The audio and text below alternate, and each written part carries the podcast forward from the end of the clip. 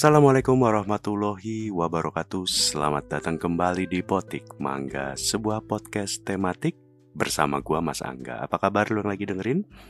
Semoga dalam keadaan sehat walafiat. Amin. Ya Robbal Alamin. Para pemetik mangga sekalian um, Sebelum e-, eranya Citayam Fashion Week Gue ngerasa kalau istilah Fashion Week Bukan um, sebuah istilah yang akrab di telinga masyarakat umum gitu. Karena um, di Jakarta sendiri meskipun ada beberapa fashion week kayak Jakarta Fashion Week ada Indonesia Fashion Week tapi kayaknya cuma heboh di kalangan terbatas aja.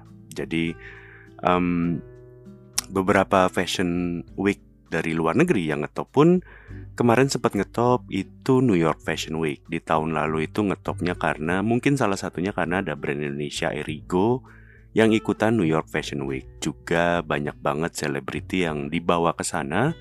Dan pas pulang sempat ada kasus selebriti yang kabur dari karantina kalau lo ingat. Kemudian um, kemarin tahun ini kalau gue nggak salah sempat ngetop juga Fashion Weeknya Paris Paris Fashion Week uh, ngetopnya karena ternyata ada brand Indonesia yang ke Paris tapi ikutannya bukan Paris Fashion Week tetapi Paris Fashion News Fashion Show kalau gue nggak salah namanya. Jadi nggak ikutan yang acara resmi Paris Fashion Week tapi bikin acara sendiri di Paris bikin fashion show di Paris berbarengan sama waktunya Paris Fashion Week. Selain itu kayaknya Istilah Fashion Week nggak terlalu gimana-gimana banget di kuping orang Indonesia sampai akhirnya semua orang tahu mengenai Citayam Fashion Week.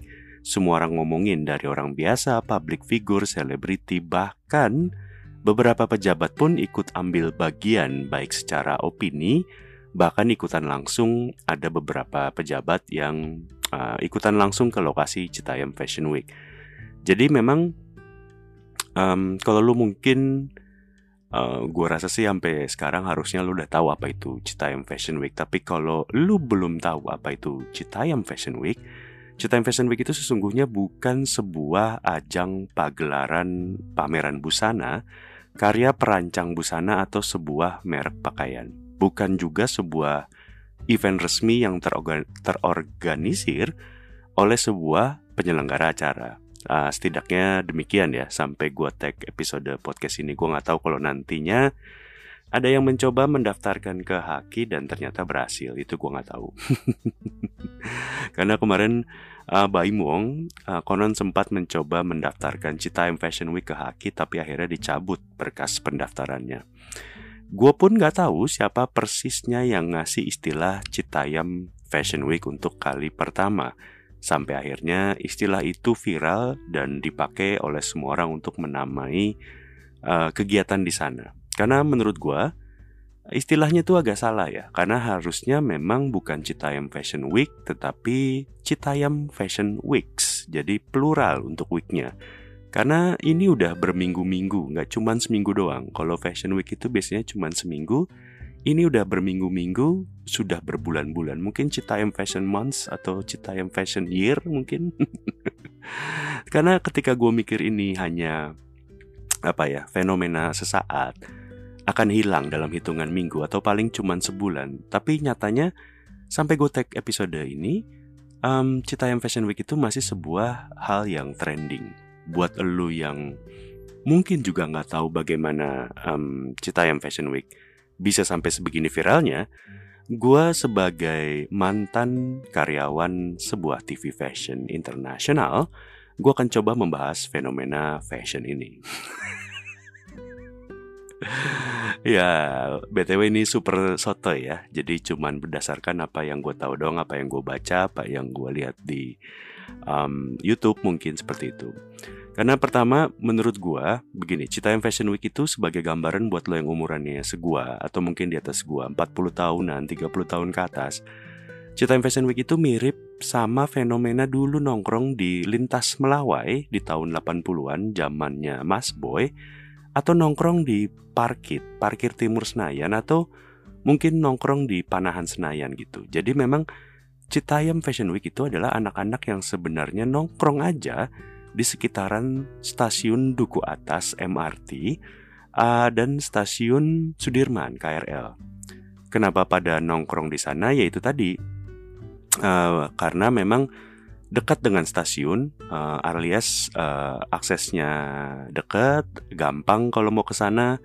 Naik KRL sekali naik langsung sampai nggak pakai nyambung pakai bis Transjakarta atau mungkin ojek online. Jadi langsung sampai.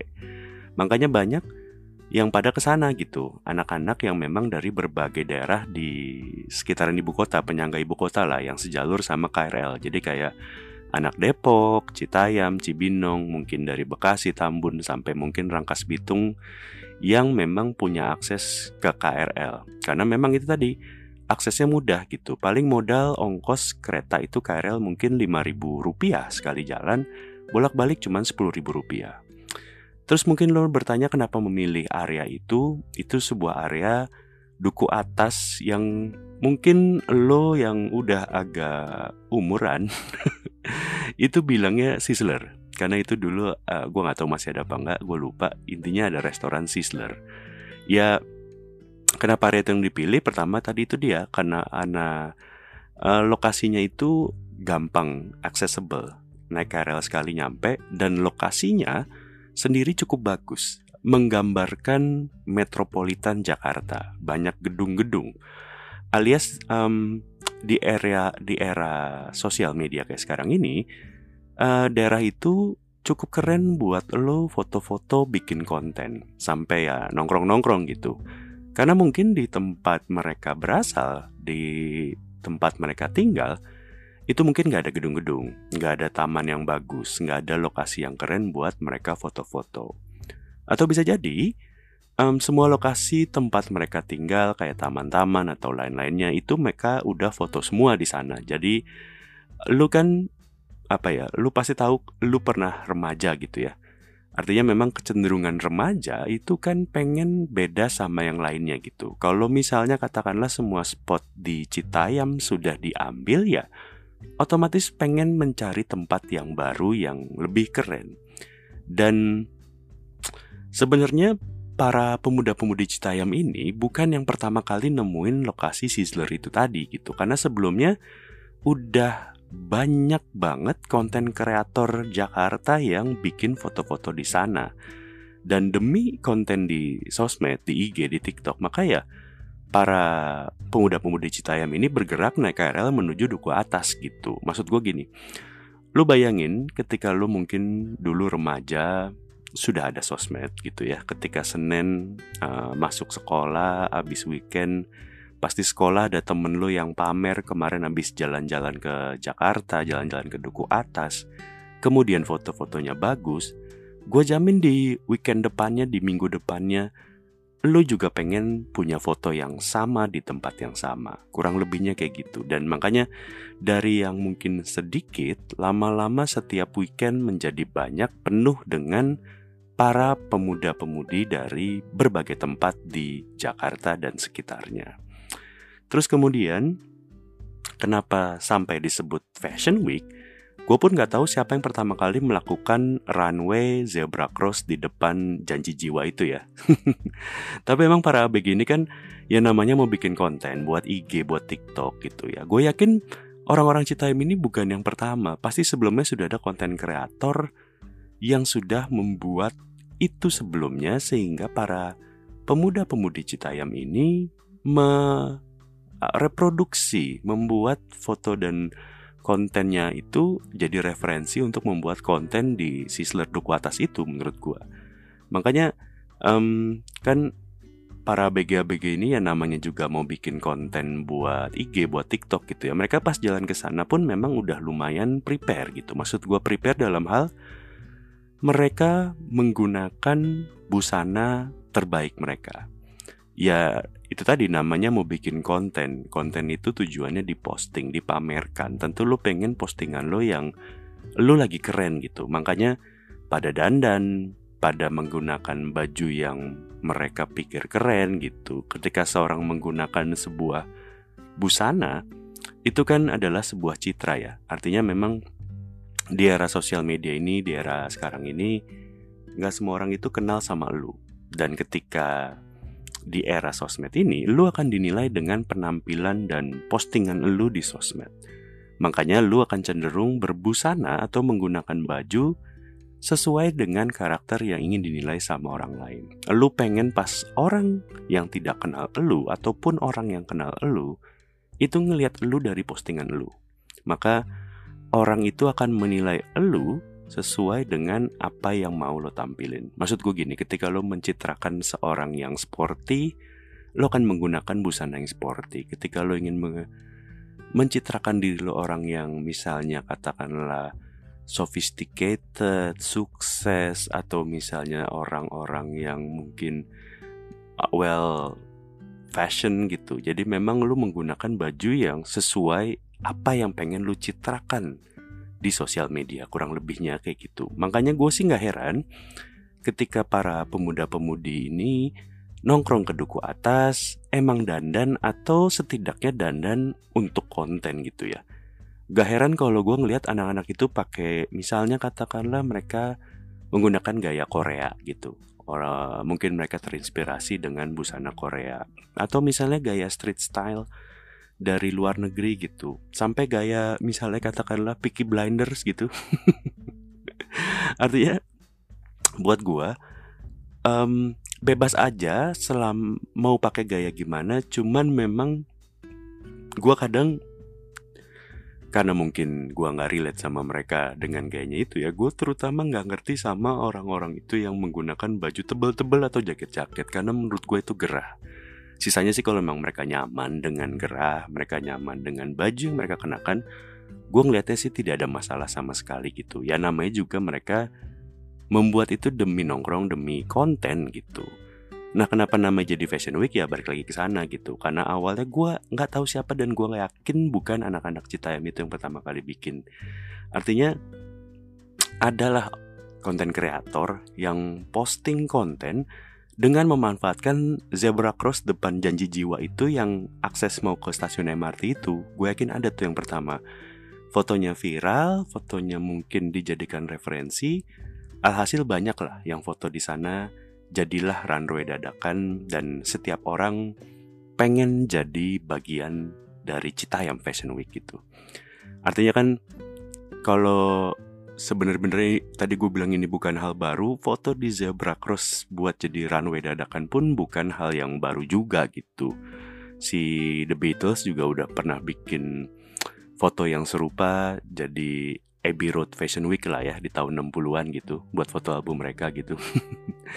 di Jepang gue belum pernah ke Jepang tapi gue tahu ada yang namanya Harajuku gitu tempat anak-anak muda nongkrong pakai baju sesuai fashion yang mereka mau gitu ada penyeberangan Shibuya kalau gue nggak salah di mana setiap orang terutama turis yang ke sana selalu menjadi konten gitu kurang lebihnya kayak gitu di Amerika Serikat mungkin nggak sama persis di New York ada Times Square. Menurut gue mirip-mirip konsepnya. Tempat orang ke sana nongkrong, lokasinya bagus, bikin konten gitu. Kurang lebihnya seperti itu. Poin gue di sini adalah sebenarnya Cita Fashion Week itu ya cuman anak-anak ABG, remaja, pemuda-pemudi nongkrong aja gitu. Macam tadi gue sebut di Lintas Melawai tahun 80-an, 90-an mungkin ada parkit, ada misalnya Panahan Senayan, uh, Taman Situ Lembang, banyak lah. Artinya memang kebetulan ini lokasinya di Duku Atas, kurang lebihnya seperti itu. Bedanya juga mungkin tongkrongan yang dulu itu yang tadi gue sebutin, macam lintas melawai, parkit, panahan senayan gitu ya. Kayaknya dulu gue ngelihatnya adalah orang orang-orang yang nongkrong di sana, para remaja pemuda-pemudi zaman itu adalah orang-orang yang anak mobil sambil bawa mobil ke sana. Ya sekarang yang di, di Duku Atas itu ya isinya adalah anak-anak dari Citayam, dari Depok, dari Bojong yang naik KRL. Kurang lebihnya seperti itu. Tapi ya itu tadi, saking viralnya semua orang mau jadi bagian dari Citayam Fashion Week. Gue nggak tahu lo sadar atau nggak, sebenarnya yang bikin Citayam Fashion Week viral adalah bukan anak-anak Citayam itu sendiri. Maksud gue gini, anak-anak Citayam itu mungkin memang sudah nongkrong di situ. Tapi yang memberitakan mereka adalah konten kreator lainnya yang waktu itu kalau lo inget sempat wawancara mereka misalnya mereka dari mana, um, menanyakan pacaran apa enggak dan seterusnya dan seterusnya. Konten-konten seperti itu, wawancara-wawancara seperti itu yang membuat masyarakat akhirnya sadar bahwa ada tempat tongkrongan baru di duku atas. Kemudian berkembang itu tadi jadi karena bajunya mereka dress up, kemudian mereka juga foto-foto sambil di zebra cross dan jiwa itu. Makanya semua orang sekarang tahu bahwa itu dijuluki atau bernama Citayam Fashion Week dan viral. Semua orang pengen jadi bagian Citayam Fashion Week, um, kayak public figure, uh, model model beneran gitu, brand, sampai pejabat pun bikin konten di Citayam Fashion Week. Ada Pak Anies dan Pak Ridwan Kamil kalau gue nggak salah. Padahal menurut gue dari sekian banyak orang-orang public figure dan yang tadi gue sebutkan itu, gue yakin banyak kok yang belum pernah ke Citayam kayaknya maksud gue gue yakin 9 dari 10 public figure selebriti selebgram itu kayaknya belum pernah ke Citayam mungkin Pak Gubernur Ridwan Kamil Gubernur Jawa Barat mungkin aja nggak sesering itu ke Citayam gitu ya. Ya syukur-syukur kalau beliau sering. Tapi kayaknya harusnya kan beliau sebagai gubernur uh, provinsi provinsi Jawa Barat Citayam itu kan masih di wilayah provinsi Jawa Barat ya dan beliau gubernurnya. Semoga sih beliau pun setelah ini bisa jadi lebih sering ke Citayam yang benerannya bukan yang Fashion Week gitu. Gue pun kalau ngomongin Citayam kayaknya mentok gue ke Citayam tuh sampai ke stasiun KRL-nya ya. Karena memang ketiduran di KRL gue harusnya turun di UI tapi gue nyampe Citayam gitu. Agak bodoh memang. Tapi kalau ditanya efek samping dari Citayam Fashion Week efek sampingnya beragam. Artinya pertama dari sisi positifnya menurut gue Citayam Fashion Week itu apa namanya area Duku Atas dan sekitarnya itu adalah memang tempat yang sempurna buat anak-anak muda itu berekspresi artinya memang um, bagaimana anak-anak itu seperti punya creative space untuk berkumpul, berkonten, dan tentu saja berpakaian sesuai dengan apa yang mereka pengen kenakan gitu kurang lebih. Mungkin uh, selama ini di tempat asal mereka itu nggak ada tempat sekomprehensif itu gitu. Dan juga menurut gue sih um, positifnya lagi ya, walaupun emang udah sedikit komersil ini, tapi gue menganggap kalau Cita Fashion Week itu agak membawa angin segar untuk industri fashion lokal. Dalam artian mulai dari brand lokal, mungkin distro lokal, clothingan gitu. Artinya kan semua brand itu ikutan riding the wave untuk mengendorse anak-anak Citayam Fashion Week itu sampai bikin bikin iklan sendiri gitu. Gue sempet iklan, gue sempet lihat beberapa iklan pun menggunakan model-model anak-anak Citayam Fashion Week itu tadinya. Kayak Shopee kalau gue nggak salah apa Tokopedia gitu. Sampai brand yang sebesar itu pun mengendorse anak-anak Citayam Fashion Week gitu. Artinya apa? Artinya maksud gue secara bisnis harusnya ini adalah sebuah hal yang menurut gue memberikan angin segar. Walaupun sebenarnya kalau ngomongin bisnis gue ada sebuah um, penasaran sama janji jiwa. Tadi tadi gue sebutin janji jiwa secara um, zebra crossnya itu letaknya persis di depan janji jiwa. Kalau lu perhatikan banyak sekali foto Citayam Fashion Week di mana latar belakangnya adalah janji jiwa. Pertanyaan gue cuman enggak cuman sih. Pertanyaan gue ada beberapa. Pertama, janji jiwa sebagai brand apakah terdongkrak dengan banyaknya uh, logo mereka di setiap konten Citayam Fashion Week? Artinya um, mungkin gak ada pengaruhnya sama penjualan mereka karena logo mereka ada di mana-mana. Yang kedua pertanyaan gue adalah, gue bukan pertanyaan ya, mungkin gue lebih ke penasaran gue karena yakin mungkin aja dengan ramenya segitu banyak orang yang mencoba membuat konten di depan zebra cross janji jiwa itu, mungkin janji jiwanya jadi nggak begitu laku ya yang di situ gitu. Jadi mungkin efek bisnisnya buat janji jiwa secara uh, global image-nya logo mereka ada di mana-mana yang kontennya Citayam Fashion Week. Tapi di sisi lain mungkin outlet mereka yang ada di persis Zebra Cross itu jadinya sepi karena orang mau beli jadinya terganggu karena rame di depannya. Dan tanpa bermaksud suzon kan konon anak-anak Citayam ini jajannya Starling ya. Karena pendapatan Starling yang gue baca jadi meningkat berkali-kali lipat sejak mereka nongkrong di sana gitu. Tapi emang kalau kita bicara dari sisi negatif tentu emang pasti akan ada.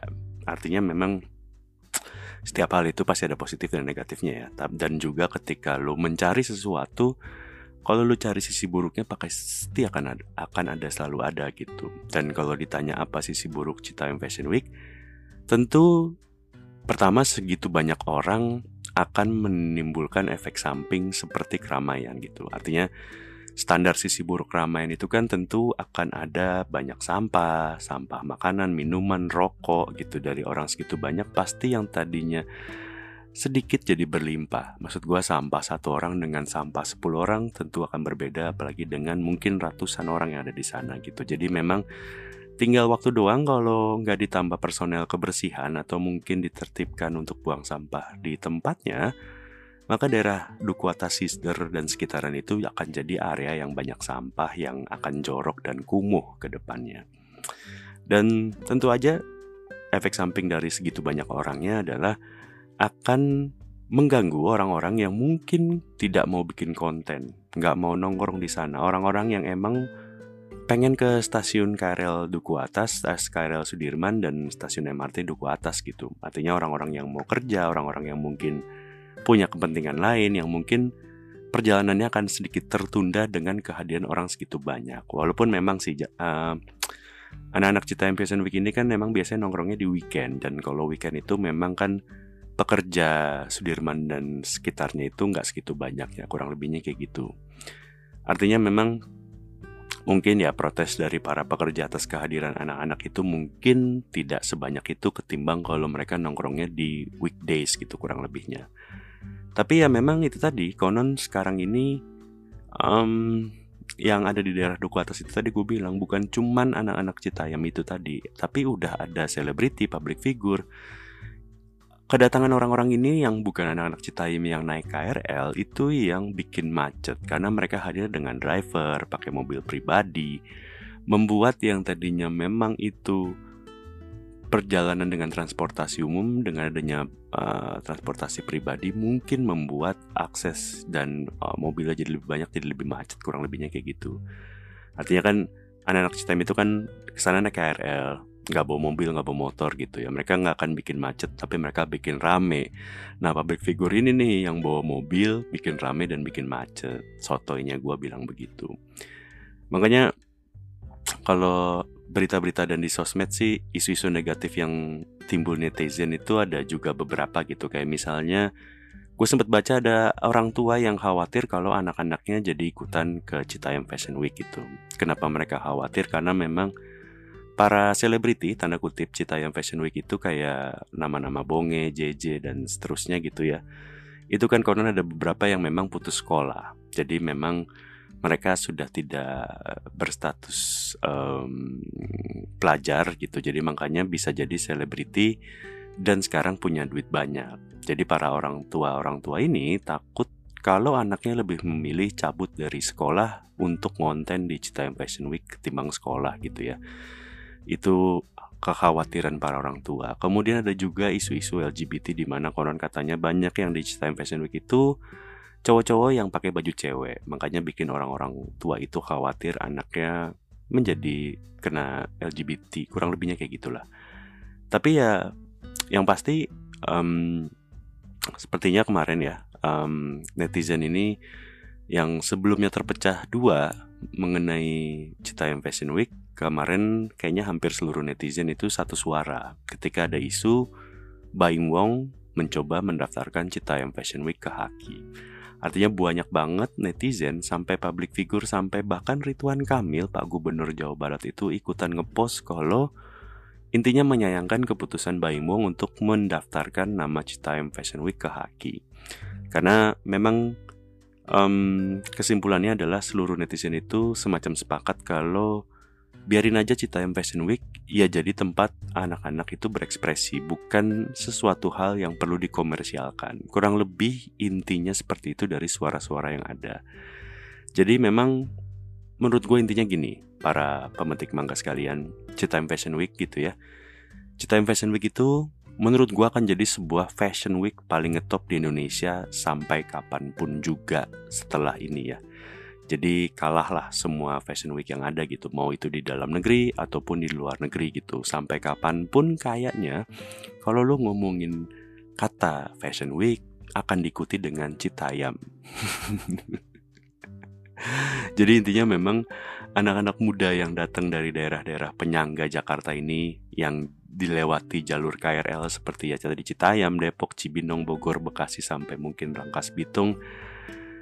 Anak-anak ini dulunya cuma pengen nongkrong dan pengen punya konten untuk mereka posting di sosmed mereka gitu.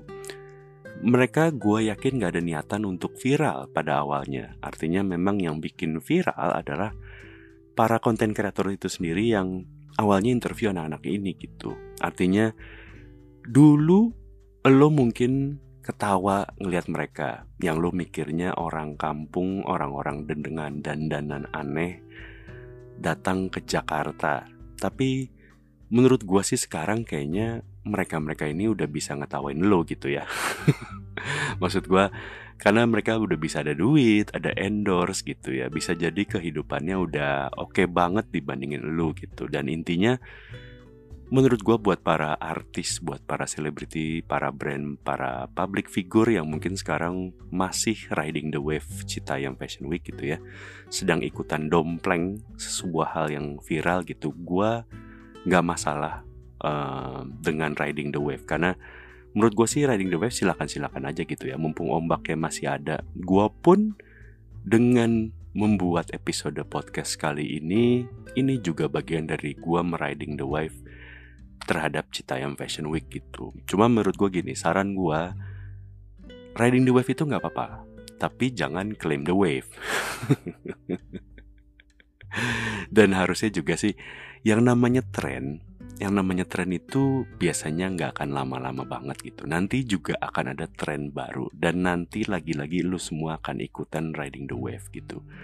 Apakah Citayam Fashion Week akan jadi tren yang lama?